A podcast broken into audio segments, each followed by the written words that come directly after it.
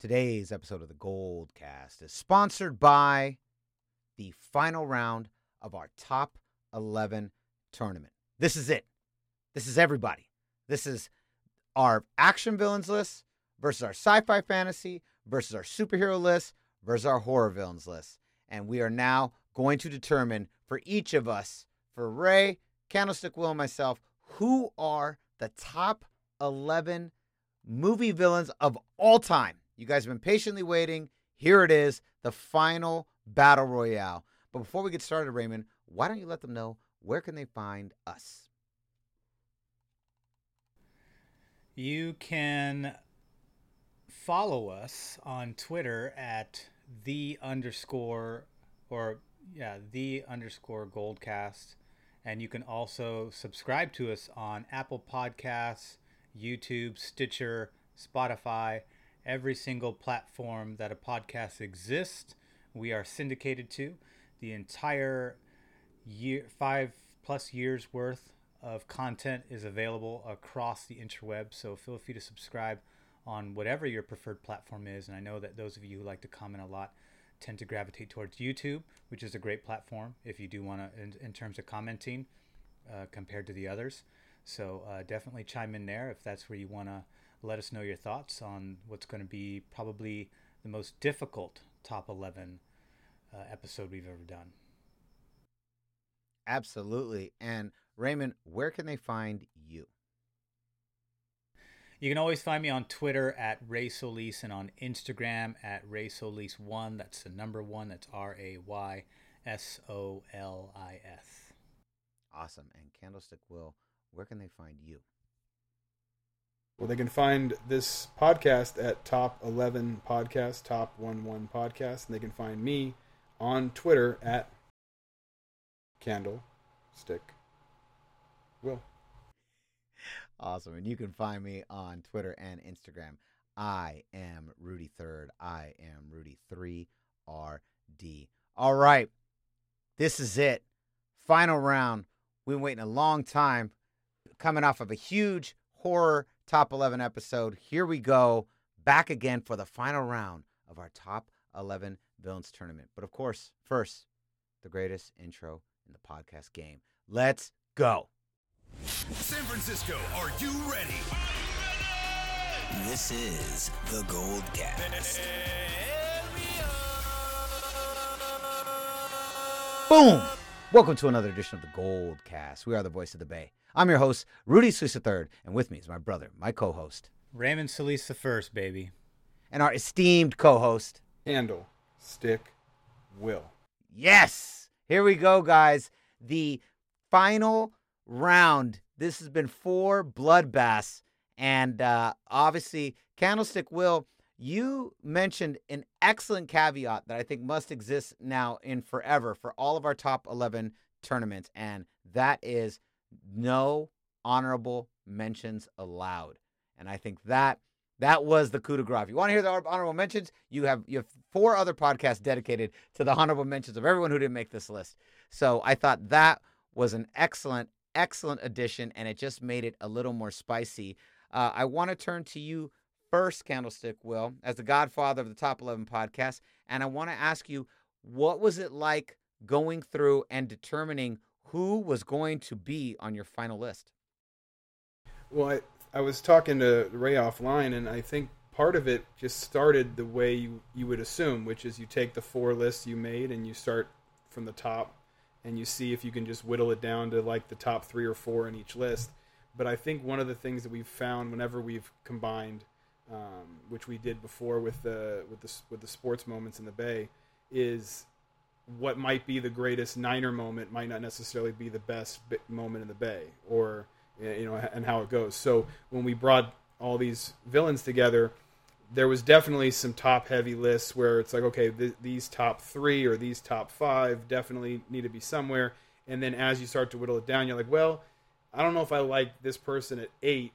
Maybe they actually should be jumped. And then you end up jumping them up to two or three, maybe, um, even though you had them below some of the people on the list when it was just horror. But when you're talking about overall villains, maybe your criteria changes a little bit. So, you know, ultimately, everyone on my list was a, a top you know top candidate from one of the previous four lists. So it what to me this it wasn't hard to determine who should be in the conversation, but then how do you pick one? How do you pick two? How do you pick three? It's you know for me for me I always personally try to have the Mount Rushmore matter a lot. Um, and then from there, it's kind of irrelevant as long as you can get everyone that you want on the list. But you know, just like we said with the no honorable mention, well then whoever's 12 doesn't even get mentioned. That makes it a little bit more complicated. Absolutely. It absolutely makes it a little bit more complicated. Uh, I myself had an extremely difficult time, and I'll touch it on a second. I want to bat it over to you, Raymond. We talked a little bit offline too before we got this list started. What was the hardest part of developing your list or was because you've had a couple lists that were really easy and i want to know so that's actually that let's go with that first how did the putting this together this list together compare to some of the previous lists was it as easy as some of your previous ones or did you find this list to be more difficult I found it to be kind of in the middle just because this is a compilation of all of my favorites and horror is like at the top of you know my favorite genres you know next to action and science fiction of course but there's blendings of the two. But uh, i thought i thought horror was more challenging than this but i was challenged with simply deciding who goes and who stays because it was easy to kind of pull some of the top three out but not everyone from the top three of all the previous lists made it to this final list. But some people from the list period in a different position outside of top three made the list. But when they were, it was kind of a delicate balancing act because I was judging them against everyone else outside of their one genre. And so that kind of gave the character more weight in this list than it did the list that they came from, perhaps. Um, so that part was a little bit challenging. Was trying to kind of weigh the characters against one another, you know, coming from their individual genre, because I felt like some characters, while they were dominant in their category, perhaps might not be as dominant against all of the other all of the best from the rest of the list. So that was kind of where I kind of ran into some speed bumps. And I actually looked up articles of other you know top villains of all time not necessarily to just kind of to help me fig- to help me kind of collect my thoughts not necessarily as a cheat sheet to like oh well they're number one i'm going to put that as my number one. Because what it did it helped me collect my thoughts as i was corralling all these villains together. So when i looked at like i looked at like two articles and then I just kind of skimmed through the list. I didn't really read anything about it. I just like, oh, looked at the list. Some had characters that were on my list, my entire list, and some had characters I never even thought of that, that I would never dream of putting on an all-time list.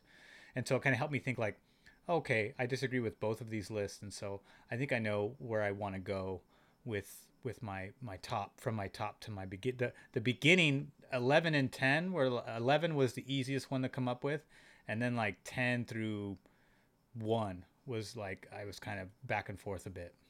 The only one that didn't move on the list uh, was number 11 and number So- 4. So for me, I thought this was the hardest list out of all of them. I thought it was really, really tough. I really struggled with number one and two. And I will talk about that the whole time. And when I present my number one and two, I'll explain why. Um, I have a reason why number one bumps out number two, but it, it it's a tough man. I I don't know, man. It's really hard not to put number two at number one. I'm really struggling with it right now.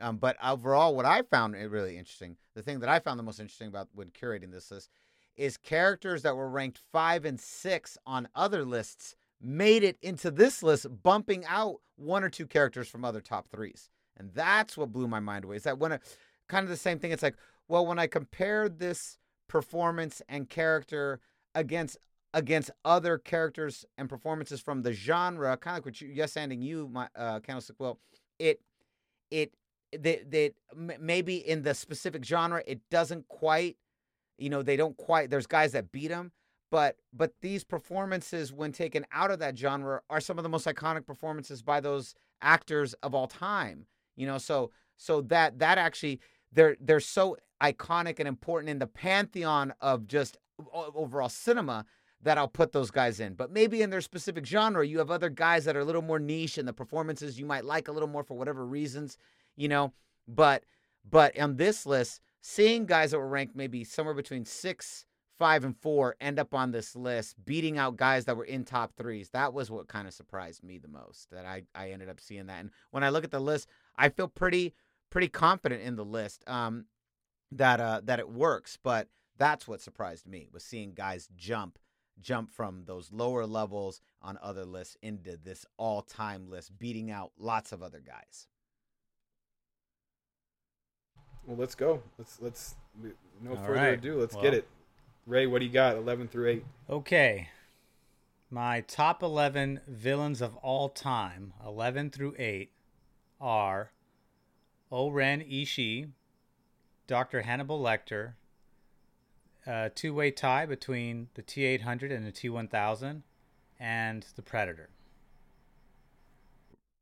Raymond with his first tie.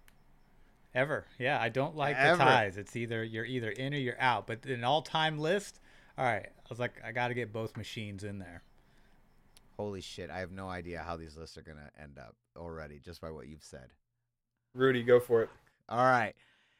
Number 11 is my one and only tie. I have a two-way I have a, a two-way tie. Number 11, The Wicked Witch of the West by Margaret uh, played by Margaret Hamilton in The Wizard of Oz and Norman Bates played by Anthony Perkins in the Psycho franchise. What about number 10, 9, and 8? Oh wait, yeah, I just told you that was I was like, and I'm done. Number ten is uh, Magneto, Ian McKellen, Wow. the X Men franchise. Wow. Wow. Is that too high? That's really high. Wow, I man, I can't be honest, believe you went that high with with someone that you and I share a, a similar affinity for. I, I'll be honest. He he dropped a lot of. He dropped. He was pretty high up, but I dropped him after. Yeah. Wait for this. All right, number nine. Number nine. Yeah, Raymond is also sci-fi fantasy. Not a tie for us though. I have the Xenomorph Ah. from the Aliens franchise at number nine, and at number eight, my girl, Regan MacNeil, as played by Linda Blair in The Exorcist. Those are my that. Those are my. Those round out my four. All right, Candlestick Will. What about you, buddy? So at number 11, I have Nurse Ratched from One Flew Over the Cuckoo's Nest. Um, when I did her, when I um, put her on my list last time, I had her tied with Mr. Perry from uh, Dead Poet Society. But in this case, I think she, her, her performance and her, her, her, her villainous, she takes it by itself. So I didn't, I didn't have a tie here. Um, number 10, I have Annie Wilkes from Misery. At number nine, I have Eric Killmonger from Black Panther. And at number eight, I've got Norman Bates from Psycho. Nice. I'm glad Norman Bates made it. Wow, s- several horror choices there. Yeah, it looks like you got a lot of your horror ones out the way real quick there at the top there. So Ray, break it down for us. All right, uh, O-Ren Ishii comes from the top 11 action villains list. I picked her because I thought that she was um, more diabolical than the other choices compared to the competition here. Um, I I didn't think I thought like I thought of Hans Gruber and you know cuz that list is that list is Alonzo, Dr. Hannibal Lecter, and Hans Gruber as the top three from three to one. And, you know, Alonzo's just kind of a crooked cop, you know, compared to all of these other villains. Like O-Ren Ishii, I feel like tops him when compared to this list. This is where it gets complicated because Alonzo is three on that list and he's he's at the top of the list and O-Ren Ishii is is at the bottom of that list. But on this list, she made the list and Alonzo didn't. But I thought that the that the weight of those characters with within the the weight class of this particular top 11, I thought kind of changed changed the dynamic bet- between how I judge the character. So I thought oh, O-Ren Ishii I think has to go in there. She's more diabolical than Alonzo. She's a drug she's a she's a crime lord and an, and a former assassin as a kid She's murdered way more people. way more people. And so and and Dr. Hannibal Lecter edges her because he's also pure evil too. he's he's incredibly intelligent and he he started off on a good path, becoming a, a doctor and a, and a, and a psychological knowledge, but then just kills people and eats them for the fun of it. It's, so it so that goes way beyond O-Ren Ishii. O-Ren Ishii is you know there's an there's an ep- economical you know goal with her because it's an organized crime syndicate that has a goal of you know making money, whereas Dr. Hannibal Lecter is just kind of a smart crazy guy who just likes to kill people and eat them just for the fun of it, you know, and and he and then but then he can't But, but bring he him start but he but he started off on a good path. I Yeah. love that. yeah, he, he was a doctor, so he went to medical school. he got hungry later. Yeah, he got he got later. You know, he he doesn't want to kill Jodie Foster because he's infatuated with her, and that's his like. It's almost the weird. it's almost heart of, heart of gold. it's a similar dilemma that that Dracula faces in Bram Stoker's, where like he kind of is fighting the love part of him, but then the the nature part of him. So, but I he, that was an easy one to edge O-Ren Ishii because he was more dog, but diabolical. Now, the T800 and T1000, they edge Dr. Hannibal Lecter because they are pure killing machines, specifically designed for that. They have they have a, a neural processing computer that gives the impression of conscious thought, but it really doesn't have that at all. It's it's built and bred for a sole purpose of killing, and it will kill everything in its path in order to get to its you know primary target, and that was complete. That was completely the goal in the first two Terminators with the first the, the first two bad Terminators, the, the Arnold Schwarzenegger T100 from '84, and then of course the Robert Patrick in '92. So I thought that that topped Hannibal Lecter because Hannibal Lecter did it for fun and was evil, but it's like, hey, but this thing's even more evil than you. It'll it'll kill you to get to somebody else. You know, you you Hannibal Lecter has boundaries, as we saw between him and the the relationship between him and Jodie Foster as evidence of that. And then the Predator, what kind of fucked up alien travels to other planets to just kill the species unbeknownst to them for pure sport to go hang on a trophy in its spaceship or on its belt buckle? That's just that's just space crazy.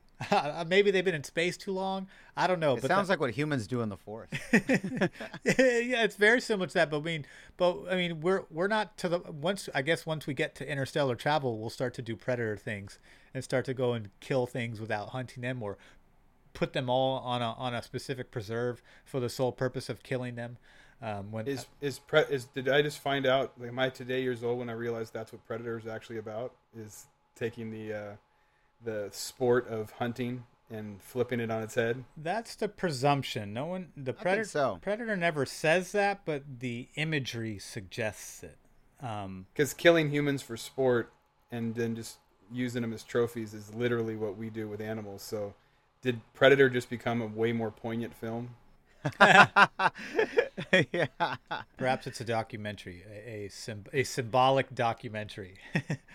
um, so I thought that was uh, even crazier than, you know, I mean, Predator does have boundaries that that are that seem to be a little bit more grace, you know, more. There's a little bit more graces that Predator gives than a Terminator, but I still think the Predator.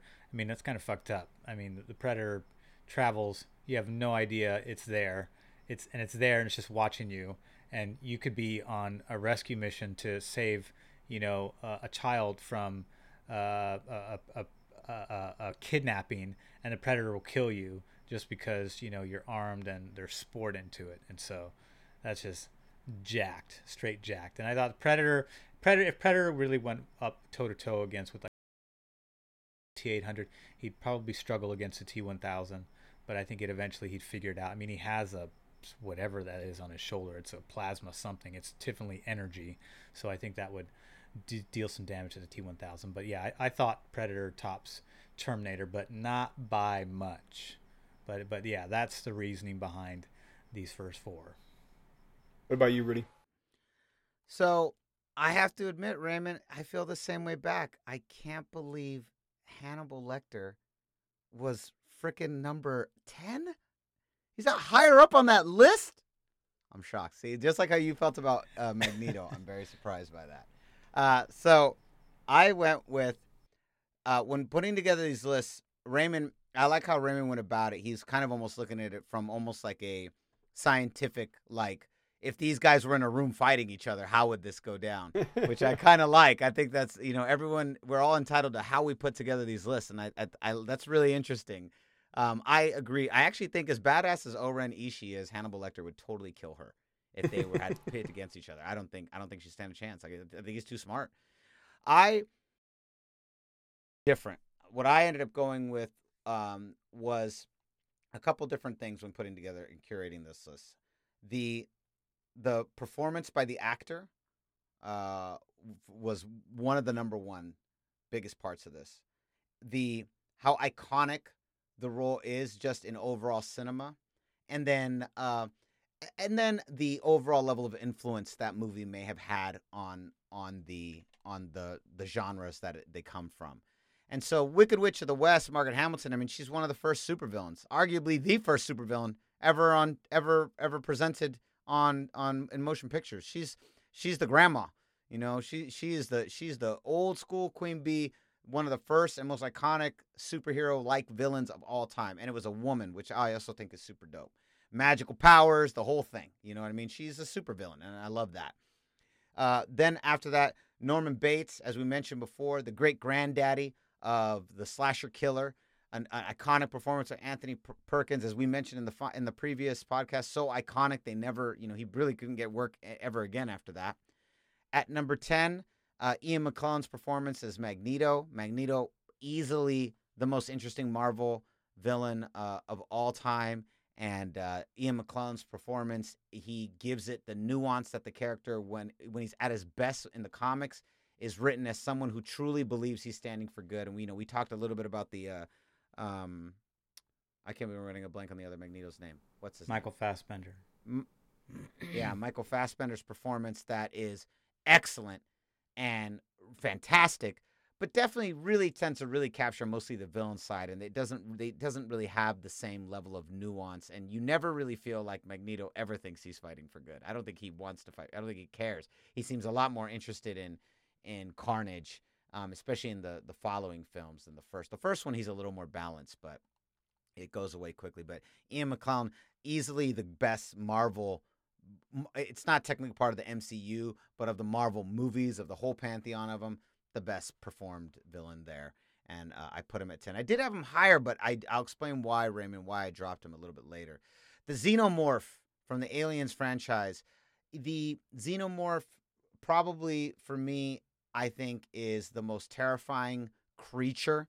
Um, you know, unlike the thing which doesn't have a look, um, the the xenomorph, he's humanoid like, but like the predator from the neck down looks like just like a big dude with some gray skin. The xenomorph, um, the look of it is so iconic. And the, these movies, really, the Aliens franchise and the Xenomorph, really, the whole there's really there's something evil in space trying to kill us and it's a big nasty creature it really starts with alien. And every movie ever is just trying to get back to alien and aliens. And that i think is personified most by the xenomorph. And so i put the xenomorph at number nine. I think he is more iconic than the characters before. But at number eight rounding out the top spot for this list Linda Blair's performance as Regan MacNeil, The Exorcist, I think The Exorcist is more iconic than any of those other characters. Not more iconic than the characters that come into the next level, but as far as horror and just, I mean, like we said, kind of going back to influence, every every demon possession movie is just trying to get back to The Exorcist, and her performance, the throw up, the bridge walk, the head turn, I mean, every every demon possession movie does one, at least two of those three to this day. You know, it, it it never changes, and it started with her, and the fact that she was so young and to be so young, pulling off a performance like that in such a heavy movie was very very impressive, and so that is why she rounds out at the number one spot of the top tier, number eight. And so, Candlestick Will, let's talk about your list. Why did you choose the characters you chose? So started my list at number eleven with Nurse Ratched. Um, like I said, I had Mr. Perry, who you know, basically for those that don't know, you know, One Flew of the Cuckoo's Nest um, and Dead Poet Society are essentially the same movie with the same characters. Um, and Mr. Perry is, you know, just one of the most uh, diabolical characters ever written. Um, but you know, the OG Nurse Ratched is just such a, a villainous character. She won an Oscar for that, um, didn't she?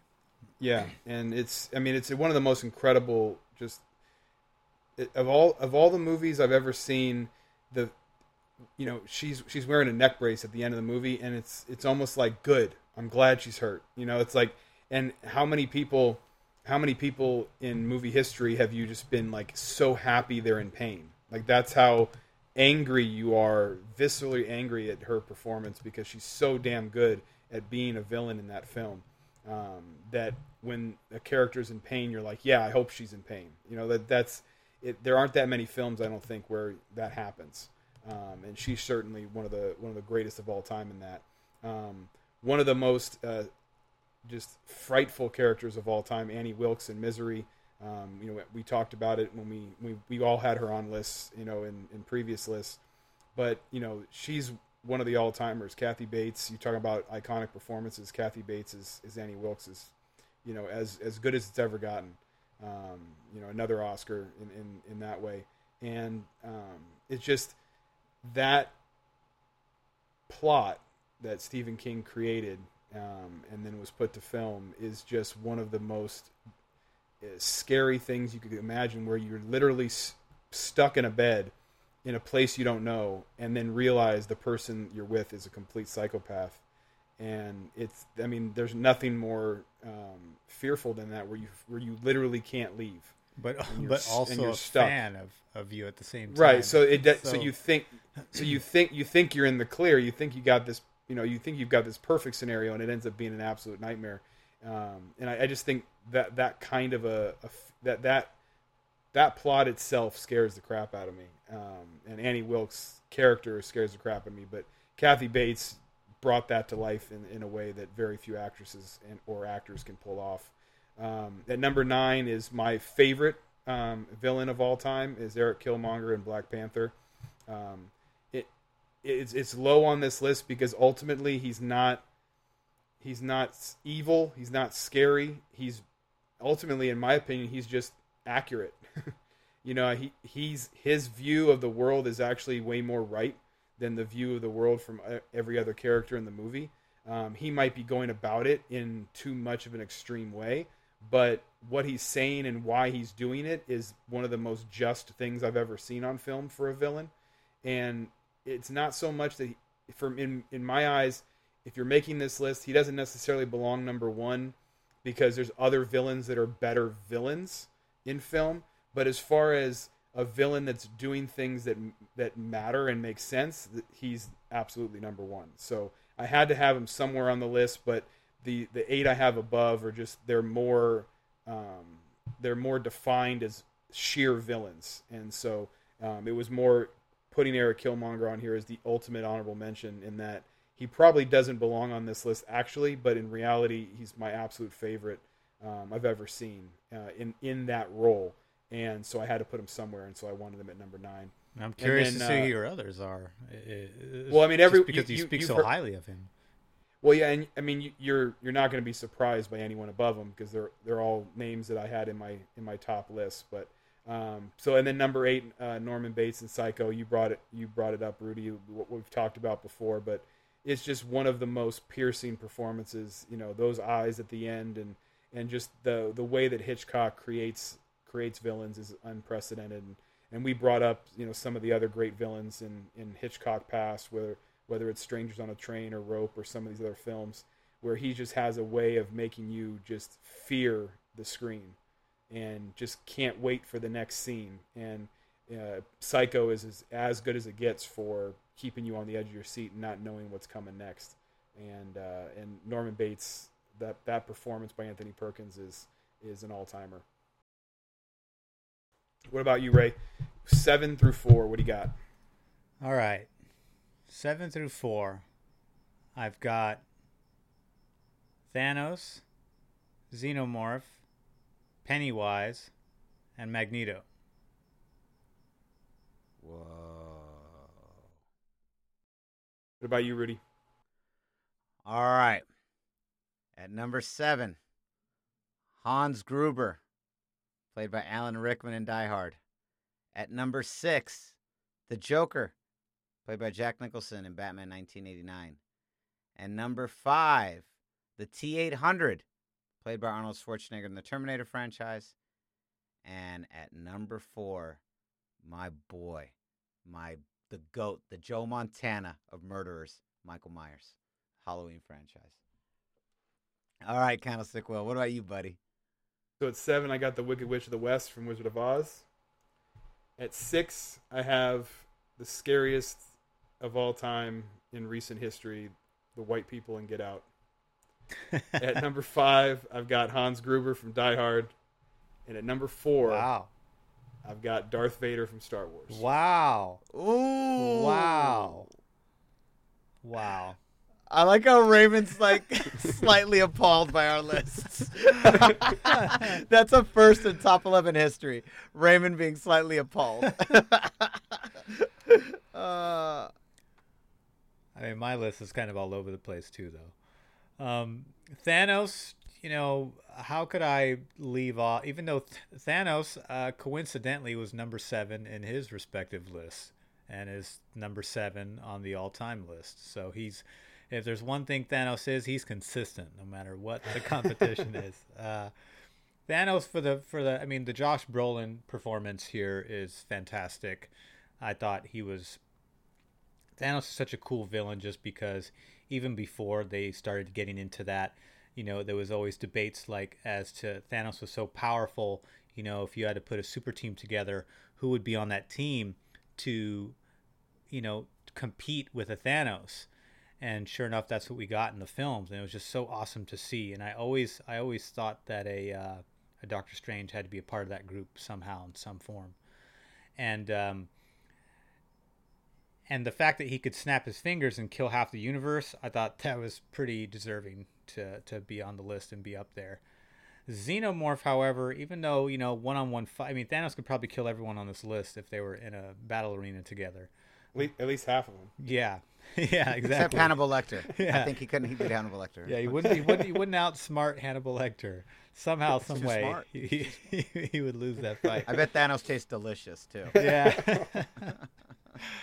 and Xenomorph, I mean, the reason why I gave Xenomorph is just similar reasons that you gave for your reasoning for having Xenomorph on the list. Is just the iconicness of the character and just the nature of Xenomorph. I mean, I don't really like the the Ridley Scott prequels that explain the origin of Xenomorph. I like the fact that we don't I like going on the mythology that we don't know where it comes from. All we know is that its its inherent nature is to kill is to kill in order to reproduce. It it kills to defend itself and it kills to just kill, but then it also arbitrarily picks hosts for no reason. You know, it'll kill a it'll kill a a stronger person with better genetics, better athletic build, and then cocoon, you know, a small eight year old little girl or a dog, as we've seen, or a predator, as we've seen in some of those shittier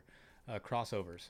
But but but what we do but we what we do know is that its its sole purpose is just to breed, kill, breed, kill, breed, so we can kill some more. And then it has two different forms that it you know, or it has it has separate forms that are two separate forms that are part of the same family of species. Such a weird and just crazy design. Um, Pennywise, again, I I have him high on the list because he kills kids, and he kills kids v- viciously, as we've seen in the films. And so I had to put him on that list because he goes be Xenomorph is just acting on its on its nature. Pennywise is just acting on pure crazy mythological psychoness to just eat kids. That's nuts. So I had him on the list uh, above them. Because Thanos, again, even though Thanos has some evil characteristics, again, his reasoning for destroying half the universe was along the same lines as, as the motive that uh, character like Magneto has. So Magneto, of course, I have a two-way tie. So I have Ian McKellen in there and Fassbender in there because I couldn't keep them both off the list. Because, uh, as you pointed out, Rudy, both of these performances capture both sides of Magneto. Magneto does have a villainous side, but it's it's mostly it's motivated by the Ian McKellen side of his personality. Whereas the Fassbender, yeah, I, I agree. It was it was more he was just more like more uh, traditional villain persona in those films, whereas the Ian McKellen one, you know, he was he was driven by something more. He was driven, by, uh, you know, was driven by by his own personal ideology, what he had been through, um, being in the, uh, the the Jewish concentration camps. So all of that I thought was great exposition and just created a really interesting character that I thought was pretty accurate to what I always uh, knew him to be in the cartoons and in the comics. So I thought um, I thought that he should be on this list high, just because not necessarily performance wise, but just because he's a villain. You know, he's not as evil as some of the the characters before him, but again, he carries a lot of weight in his films. Uh, he's he's a leader in his films. You know, I think if he was fighting a lot of these characters, he'd, probably be in Predator. He would just use the old metal, assuming that's metal, to crush them. The T800, T1000, it's liquid metal, but he can still manipulate it. You know, Hannibal Lecter, I don't know. Hannibal Lecter would be too smart. He wouldn't have any metal on him. Too smart. He'd figure it out. Oh, Rennie Sheed, take that blade and shove it right through her head. Uh, it'd be I no bet match. Magneto tastes delicious too. yeah. Xenomorph, uh, Thanos, he'd figure it out. You know, I think uh, if, if they were in a fight, Magneto would beat most of the characters before him. It'd be a little, it'd be a toss up between him and Lecter. but but yeah, that's that's my reasoning for for that. What about you, Rudy? All right. So at number seven, starting off the next tier of my list, Hans Gruber, played by Alan Rickman, Die Hard.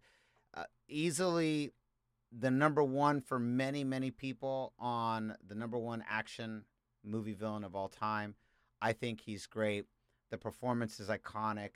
The the acts we talked about before, the action movie villain. I actually don't think that list is that big. Um, I don't really think there are many there are many iconic performances in that genre of movie simply because most of those 80s movies were really focused on Sly Stallone, Bruce Willis. They were really more focused on the it was more about the good guy than it was the bad guy.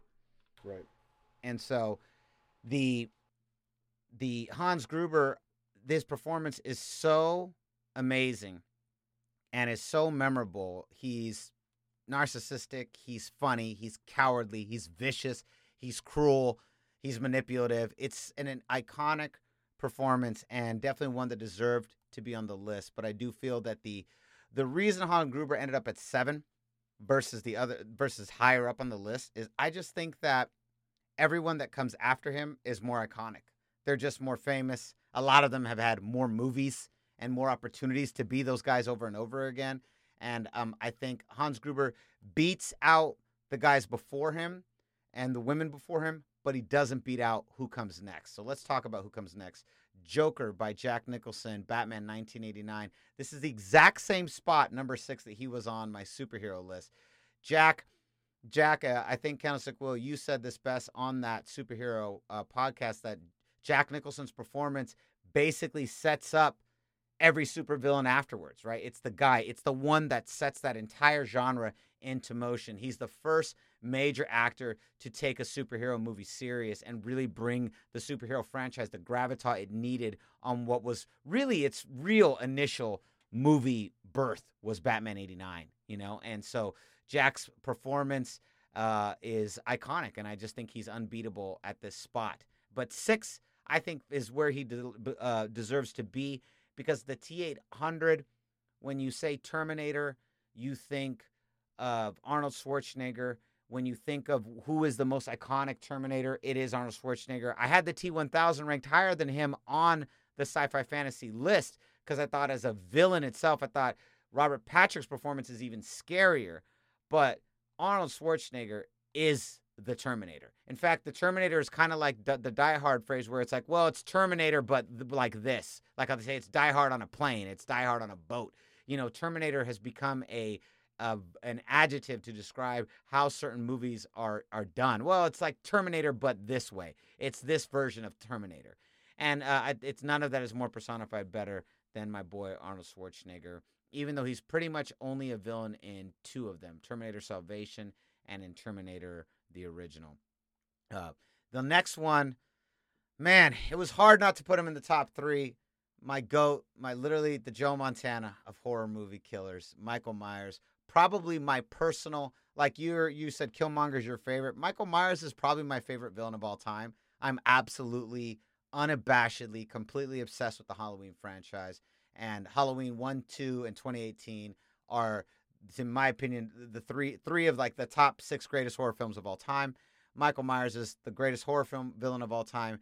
He every he is the godfather of the slasher killers. He's the number one guy. Every other slasher killer ever of all time is just trying to get back to Michael Myers, and he's never uttered, uttered a single word ever in a movie ever, except for the the zombie ones. But I don't even count those. Um, but uh, in the actual, all the ones, all the proper ones, not not the reboot, uh, he's never ever spoke, and so that's a lot. He looks amazing. He's super scary, super villainous, and I mean, it's just where where are we without without Halloween as a as a as a character and as a franchise? I have no idea where horror movies are. We're, I'm telling you, we're missing an entire chunk. There's no Freddy. There's no Jason. None of these guys show up if it isn't for Michael Myers, and uh, that is why he ranked so high, but not higher than my top three, which we'll talk about after. And it hurt. It hurt. Trust me, it hurt. All right, Candlestick Will, your your top guys. Let's talk about seven through four. So, you know, most of most of the people on my list, or actually all the people on my list, fit into basically two categories. They either scared the shit out of me, or you end, or I basically ended up rooting for them at event you know, because they were so good. You know that they're so good at, at being a villain that you're actually almost on their side depending on the film. Um, so it was kind of one of the two. So for number seven, Wicked Witch of the West scared the shit out of me. It scared the shit out of every kid who's ever seen Wizard of Oz as a kid, especially. Um, I mean, she was one of the ultimate villains. You know, it, it, as far as you know, like you were saying, as far as you know, kind of the Godfather, Godmother of of you know horror films, or or just you know antagonists. You know, once you create w- Wicked Witch of the West, then everything else after that becomes well, can we get someone to be at that level?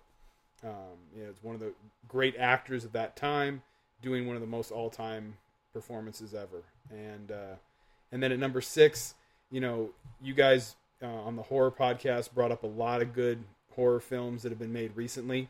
Um, I think Jordan Peele is one of the best filmmakers in human history at this point. Like she's already proven that from what he's done already, what he's planning on doing, and, and the depth at which he's creating it, he's making films that are going to stand the test of time. They're going to be taught in schools.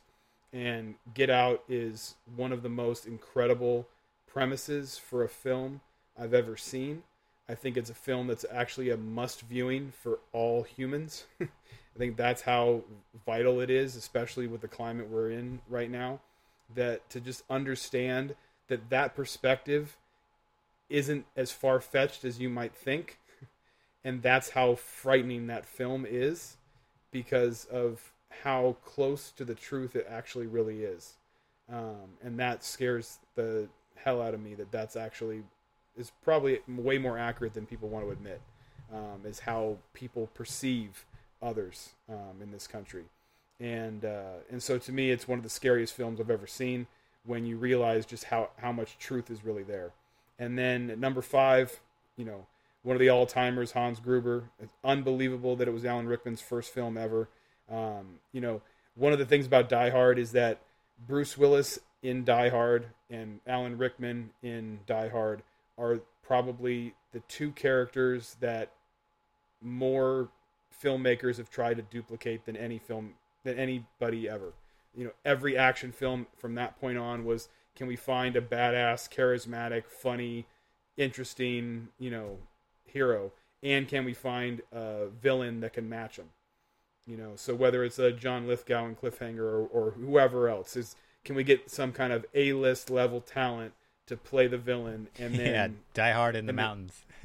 Ex- exactly but it's like and and not just and not just die hard in the mountains but just can we get an a-list actor to just rock this villain can we and and you know you mentioned jack nicholson and we talked about it that pot in the podcast Dennis Hopper for- and Speed. right exactly but it's like when you can get a gifted actor to commit completely to being the villain it becomes such a better film because now you've got a, a heavyweight boxing match and you know, hans gruber is one of the best you know characters ever created and alan rickman you know, hit a, a grand slam home run in his first film. Um, and so he's on my list. He is at number five, though. My Mount Rushmore starts with um, one of the all timers, Darth Vader in Star Wars. You know, from the, the one, of the, you know, maybe the greatest trilogy ever ever created in Star Wars, um, four, five, and six, all the way to you know his perform his small cameo in Rogue One. I mean, he's just one of the most badass characters of all time. James Earl Jones takes what was a pretty incredible uh, character and turned it into the icon of all icons um, for what what a villain should look like, what a villain should act like, how a villain should sound. You know, there it's it's hard it's hard to imagine there's actually three people higher on my list when you really think about it, but there's three people higher on my list. So let's go with A. All right. No more no time for honorable mention. Let's go right to the top three. What do you That's got? Ray? right. Wasn't uh wasn't Die Hard two uh, another film, and then they just said, let's just make this into Die, Die Hard, Hard two. 3. That was So Die Hard three is Die Hard three, which is a great film too. I thought that was better than two. Anyways, uh, number three through one, the moment has come. Oh man. So I've got some very obvious people in this position. At least I, I would think that you would think these are obvious. At number three, I've got Darth Vader, the man. At number two, I've got Mr. Emotionless himself, Michael Myers. And at number one, I've got all three Joker performances. Oh, nice. That was really good. That was really good. What about you, Rudy?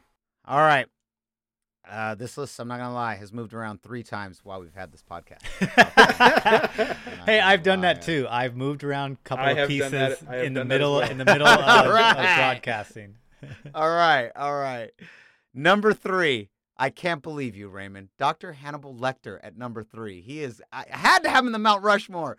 Well, I, and I'll explain why after. I couldn't believe how high you'd ranked him. If if I do that, then I take Vader out of three. I couldn't do it. At number two, the Joker, Heath Ledger, Dark Knight 2008.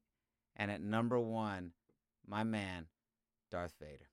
I, I went. I went with the the the icon of icons, as Candlestick Will called them. Uh, but that but that, those guys have all switched and all taken turns at number one. Let's put it that way. Every one of those guys tonight sat at number one some point in the last two hours.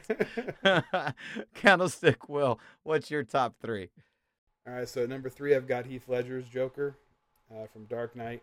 At number two, Hannibal Lecter from Silence of the Lambs. And at number one, Michael Corleone. from Oh, Godfather. very Oh, good. I Very forgot about. Corleone. Very I forgot he was on your list. Oh, that, I was trying to figure out who your top three were going to be. Corleone. All right, Ray, g- give us the breakdown. All right. Uh, for the record, Vader has been in all of these positions when I was coming up with this list, but I ended him at three just because, like Magneto, Vader and Magneto actually end up with redeeming qualities that kind of take the villainous side out of them. I mean, had Palpatine chosen a better, quicker technique to kill Luke, he probably, you know, would have sat there and watched him die.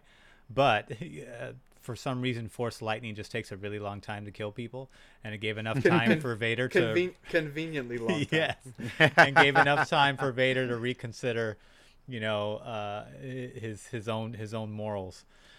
Uh, but uh, that is kind of what kept him from being one. Even though, uh, in terms of being an icon, he's far superior than everyone on this list. But in terms of the character, what the character is within his universe and what his personality traits are, that's kind of how I judged it.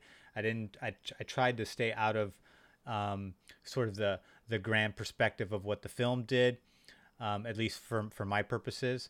So I thought that because Vader had some redeeming qualities and actually became a good guy before he died, I thought that he couldn't necessarily go further than the two people above him because Michael Myers is just pure evil, no emotion. He the, the mask is not just a clever scary mask. It is actually that's just how he is. You know, if, if he the mask was off, that would be his facial expression. That's just how Michael Myers is. So it's it's a it's the perfect cloak, I guess you would say. I, I think I think for him the mask is a better reflection of who he is than his real face is. Um, and that to me, the, the fact, even when they say it in the film, Michael Myers is pure evil. You know, uh, that's that's exactly what Michael Myers is. He's pure evil. He just kills. You know, in that film, you know, even though in a, in a fight, again, Thanos could probably kill everyone on this list. You know, he'd probably struggle against Hannibal, maybe Vader, give him a run for his money at times, maybe Magneto, but everyone else is dead. But but Michael Myers, he's just pure pure evil. He just kills, especially in the 2018 version. There's a long shot, like a two minute long shot of him just going on a killing spree for the hell of it. it there's there's no rhyme or reason to it. He's just killing people. It's a amazing shot absolutely amazing there's so much coordination going on with all the extras and actors in the scene here and it all just works beautifully one of the best one of the best scenes in, in, of, in, a, in a horror film of all time One of the best tracking shots ever done in a horror film ever. Yeah. Michael Myers' evil could not be outdone by the pure chaotic, I don't give a fuck of the Joker. The Joker doesn't give two shits. He goes beyond Michael Myers and he he takes it to a whole nother level. Michael Myers can only get to one individual at a time. The Joker kills uh, many people at many different occasions in all sorts of different ways. He doesn't just use a knife. I mean, Michael Myers kills in different ways, but Joker goes goes way beyond that. Uh, and he's just he lives and breeds off of chaos. Even though you know I put all three of them in there because all three I did get a little bit into the films there. I was like, all right, Joker really, I mean, and all three films capture what makes Joker Joker. And there obviously we have varying degrees of whose performance is better, as we saw in our previous list. But for this list, I had to put all three together on the same in a, in a pancake fashion, just because I felt like all three, you know, the the power of these performances of the character. Just again, you're getting you're getting multiple doses of what this character is, who he is, how how his mind works, how his mind doesn't work. Um, how he cares, how he doesn't care, what he cares about and what he doesn't care about, and all of it ends up to the same to the same uh, the the same end end game, which is just like chaos, evil evil chaos, and because that's just all all he's about. And the, all three of those films, the you know the the Ledger, the Joaquin Phoenix, and the Nicholson film, all three of them really capture the the best qualities of what make Joker such an interesting and iconic villain. And it was really difficult for me to put Vader, who has redeeming qualities ahead of him, just because I felt like, Dad, Joker embodies that evilness better than any of these characters, though, um, even better than Michael Myers, and and that's like that's like a and that's and that they're they're the evilness of those two characters is pretty damn close. But Joker has just accomplished a lot more with that evil that evil mind of his that I had to give it to Joker. What about you, Rudy? All right. So my top three Hannibal Lecter, uh, which uh, I like how Hannibal Lecter ended up on two of these lists, um, shows just the power of that performance. This really comes down to Anthony Hopkins' performance as easily the scariest non supernatural performance of any actor ever. I would say the, the rivaled by Annie Wilkes, um, Kathy Bates' performance in Misery as just truly terrifying. Monster Jaws level terrifying. Xenomorph terrifying. Michael Myers level terrifying. And he's literally smiling at you and actually speaking quite pleasant. His level of intel he he Anthony Hopkins convinces you of everything they've ever said about Dr. Hannibal Lecter. That he is the smartest man in the room, that he is the most dangerous man in the room, that he is already 10 steps ahead of you, and that he will gut you like a fish so fast you don't even know how you ended up in this situation. And Anthony Hopkins' performance, without question, leaves no room for doubt. You absolutely believe every moment and everything that they say he's capable of, you believe. And that's why he ended up right here at my number three spot. At my number two spot, Heath Ledger's Joker. Uh, again, you know, uh, he may, he was at number one for me too for a while there, Raymond. The Heath Ledger Joker has become the villain performance, the superhero villain performance by which all other superhero villain performances are judged by. And um, so iconic. Coming in and knocking off Jack Nicholson, who I think held that belt for about 20 straight years. 19 years, Jack Nicholson held the belt as the greatest superhero villain performance of all time. He's holding that belt. He's right up there. And for him to knock off Jack and then to go and win an Oscar with that performance. Not only does he does he does he take the belt from Jack, wrests it out of his hands, he wins an Oscar posthumously. The only reason I didn't put him at number one, because Raymond, unlike you, I did separate the villains. Um, I thought that was really smart to put them together. I think that makes a perfect sense for your list. The reason I couldn't give him number one is because somebody turned around less uh, about uh, 10 years later and won the Oscar for the same performance. If nobody had won the Oscar for, for Joker besides Heath Ledger, I put Heath Ledger number one. I go, dude, the dude won an Oscar for the role. But because someone else won the Oscar playing the same character, now Anthony Hopkins also coincidentally won an Oscar for uh, Dr. Hannibal Lecter as well. Both of these Oscar winning performances there have been many other people that have played Hannibal Lecter. None of them have been coming close to the level of Anthony Hopkins. Uh, but yeah, there's a, t- there's a TV series now played by that that guy who was the the father. I hear that's actually really good. The father in Rogue One. Yeah, I hear that's actually really good. Um, at number one, though, Darth Vader. The reason I went with Darth Vader is because he is the most iconic villain of all time. You said it best, Candlestick Will. He is uh, the villain, the number one villain in what is arguably the greatest trilogy of all time, and he is the level, the level of how famous this character is can never be understated. He has the most famous villain voice of all time. You know exactly who it is. The second he's breathing, you know exactly who it is. The second he he only has to utter one or two words, and everybody on the planet, about 95% of the people on Earth, know exactly who Darth Vader is. And for that reason alone, the sheer influence that he has had on cinema, the sheer influence the movies he's had have had on cinema, I had to put him at number one. This is a character that has looked one way for 40 straight years. He basically was a dude in a robot suit. And how many robots that were made in the 70s, the 80s, even in the 90s, how many robots have you seen that have not stood the test of time? This guy, they, the look they created in 1977, 40 years later, is still scary as hell. Like there's so few things like when you look even when you look at the computers that they're using in those old movies, they are so janky. They look nothing like modern stuff. None of that stuff's aged at all. But somehow Darth Vader stays timeless. That exact look that is so hard to do in cinema. That is so hard to create a, a look. Even Michael Myers' mask has changed over the years. Even the look of the character has changed, despite it being pretty basic. The the the suit, the mask.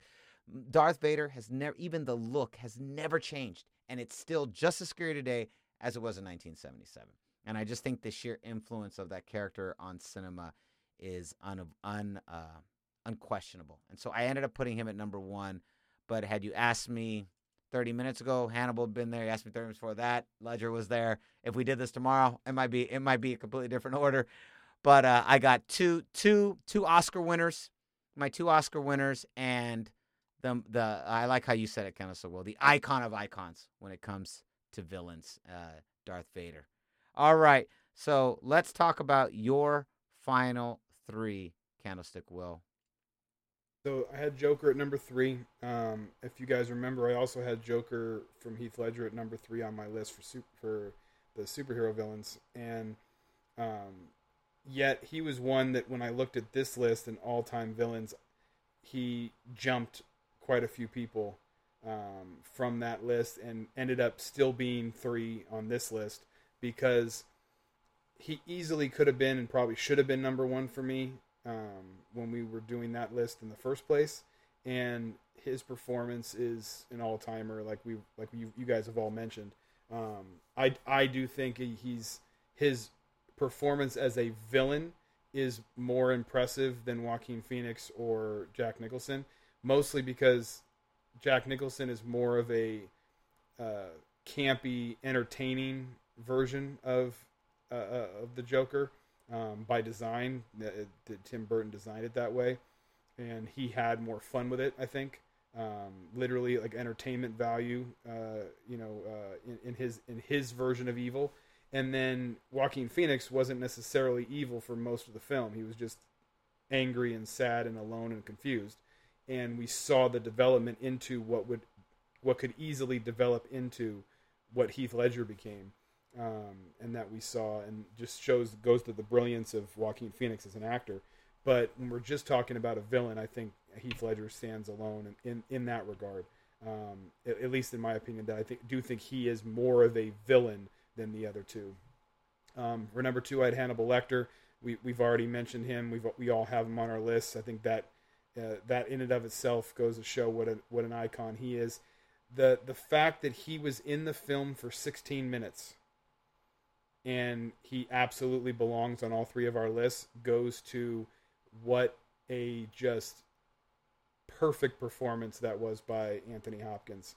And I don't think it can be stressed enough that when have we ever seen someone be in a movie for 16 minutes and even be considered best actor and then to just win it hands down crush it because there wasn't anyone better that year and he was only in the movie for 16 minutes i mean that i, I don't think we can understate how how crazy that is um, and We're talking about it 30 years later.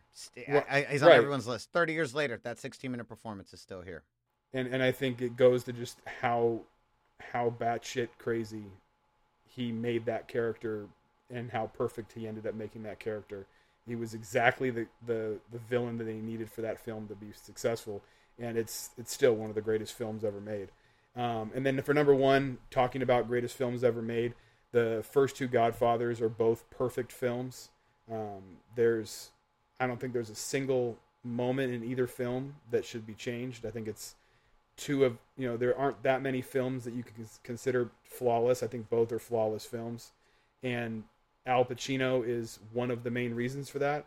His performance in the first film to go from just this young, smart, aspiring, you know, maybe future senator, you know, kid who ends up becoming as evil as anyone has ever been and to just literally kill everyone who could possibly challenge uh, his family for the throne essentially um, because they had the, the audacity to cross his family um, is just one of the most incredible transformations we've ever seen in film. And then to see it develop even further in godfather 2 i think is what just takes it, it takes him beyond everybody else who's ever been created. Um, i think what they did in godfather 2 is what most actors dream of to have that kind of an arc of to take a, a character that m- make them so complicated to go from some someone who doesn't want to be part of this world to completely take over this world. And to have someone do that over the course of two films um, is is incredible. And Al Pacino is you know a, a gifted actor who even at a young age was able to portray that you know as perfectly as you possibly can. And you know just the the the I can't get over the fact the the fact that he killed his brother and the way he killed his brother, the way he killed his enemies, the the way he went about his business, how he made everything about it's just business, the cold bloodedness of it. It goes to exactly what you were talking about, Ray, as far as what Michael Myers' mentality is, what the Joker's mentality is. Michael Corleone, to me, is equally as evil. Is that he, in in that he's justifying his evil in his mind and it's actually just as bad as the rationale that Michael Myers is giving for himself to kill the people he's killing or the Joker to kill the people he's killing and why. It's actually just as bad. And the fact that he probably even knows it but he also knows that he's not going to stop himself from doing it is to me what kind of puts him at, at the top. So um, you know if if nothing else it might just be the best acting performance on my list, even more so than whether he's the best villain ever. But um, for me, that also is what makes him the best villain ever. So, a couple of interesting things on these lists that I wanted to point out as I'm keeping track of all these. Joker and Vader made it into everyone's Mount Rushmore, just in different orders, which I thought was interesting. Uh, Michael Myers made it into two, Raymond and I. Hannibal Lecter made it into two, Candlestick Will and I. I thought that was interesting. And then Michael Cor- Michael Corleone only made it on one list, uh, which was your list. And uh, I mean, he easily could have been on any of these lists. Um, I always see him as the protagonist, but he is a villain. Even though, I mean, he may be the protagonist. I mean, he is the quintessential definition of a fucking villain. He's totally a villain. Well, I think that's also why it's easy to leave him off a list like this because he absolutely is looked at as the protagonist in the first film. Yeah. Um, and But and, there's no and- rule that says the protagonist has to be a good person. And yeah, he doesn't. He, he wants nothing to do with the family business in the beginning. Right, exactly. And and he you could argue he's even the protagonist in the second film despite what he's doing. And you know, being the anti-hero, you know, and being that, you know, just you know the you know you, we see it all all the time and whether it's a TV show like The Shield or or, or The Wire or something like that. I mean, you have these anti-heroes who, you know, they're technically the protagonist, but the things they do are actually as just as evil as any villain. Um, and so it's easy to leave him off a list like this because we don't look at him as a the typical villain. But if we're talking about the diabolical way about which a character goes about his business and the rationale behind it, he's as villainous as we've ever seen on film. So I think it just it just comes down to per, the perception that we have of the character and the character arc because you absolutely can justify him as both the protagonist and the antagonist depending on your perspective and depending on which film you're talking about because he's absolutely viewed as the protagonist in the first film especially Yeah. Yeah, really good list, guys. Excellent, excellent lists. Uh that was pretty dope. I realized and I was trying I didn't think it would happen. I don't know about your guys' lists. Um um but I, I realized on mine, my top four my Mount Rushmore is all made up of number ones from every other list. I didn't even do that on purpose. I didn't even realize that. Michael Myers was for the horror film, Hannibal Lecter was for action, Joker for superhero, Darth Vader for sci-fi fantasy. So actually, and ended up being the number one guys for all those lists. Ended up being the Mount Rushmore. I didn't realize that till right now. What about you, Raymond? How close does your Mount Rushmore come to your number one guys? Well, in Michael Myers is number one in the last series I did. Vader's number one in the sci-fi category, and Joker's number one in the villain. although in, in the villain one I had Joaquin Phoenix at number two and Heath Ledger at number one. Magneto was number three, and Jack Nicholson's Joker was number four. Mm. And then what about you? And Pre- Predator and Xenomorph were two and three in uh, sci-fi, and then the Thing and the Werewolf from American Werewolf in London were two and three in horror. Nice. What about you, Candlestick Will? How close? How close is your Mount Rushmore to the number ones on your final lists of the previous rounds? all my number ones made my list but killmonger i dropped the number nine and white people from get out i dropped the number six um, and then uh, corleone and lecter were the top two in my um, in on this list and the top two in my action movie villain list um, although you can always argue that lecter could be just as easily horror and then uh, and then you know like i said uh, Vader was number one on your sci-fi fantasy, wasn't he? Didn't we all have Vader? yes and said he was number four on this one so Yes. So nice. So same with you. Pretty close. Um, a lot of these real obviously our Mount Rushmores all really close to reflecting, if not completely reflecting, number ones on previous lists. Good stuff, guys. Uh, what is your personal top eleven villains list of all time? Goldcast Empire. Let us know. Reach out to us on social media, any of our various platforms, and let us know who you think are the number one villains for your list, and who do you disagree with? Do you who would be your number one? Was were any of us completely off? Were you like, oh my god, this is the dumbest list ever? You guys all forgot about this guy.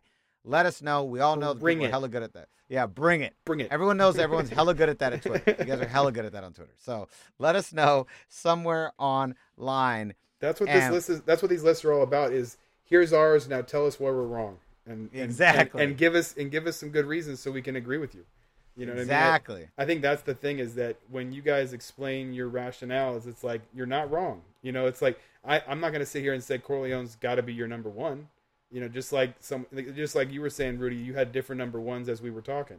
You know, Yeah. it's like th- these are all subjective lists on purpose, but they're also they're they're also constantly changing. You know, if if you go right now and watch, uh, you know, um, Silence of the Lambs again, you might be like, you know what? No, he's number one. That was just that was too dope. And then you go watch, you know the, the you know one of the one of the Joker performances, and you're like, no, never mind, that was that was too good.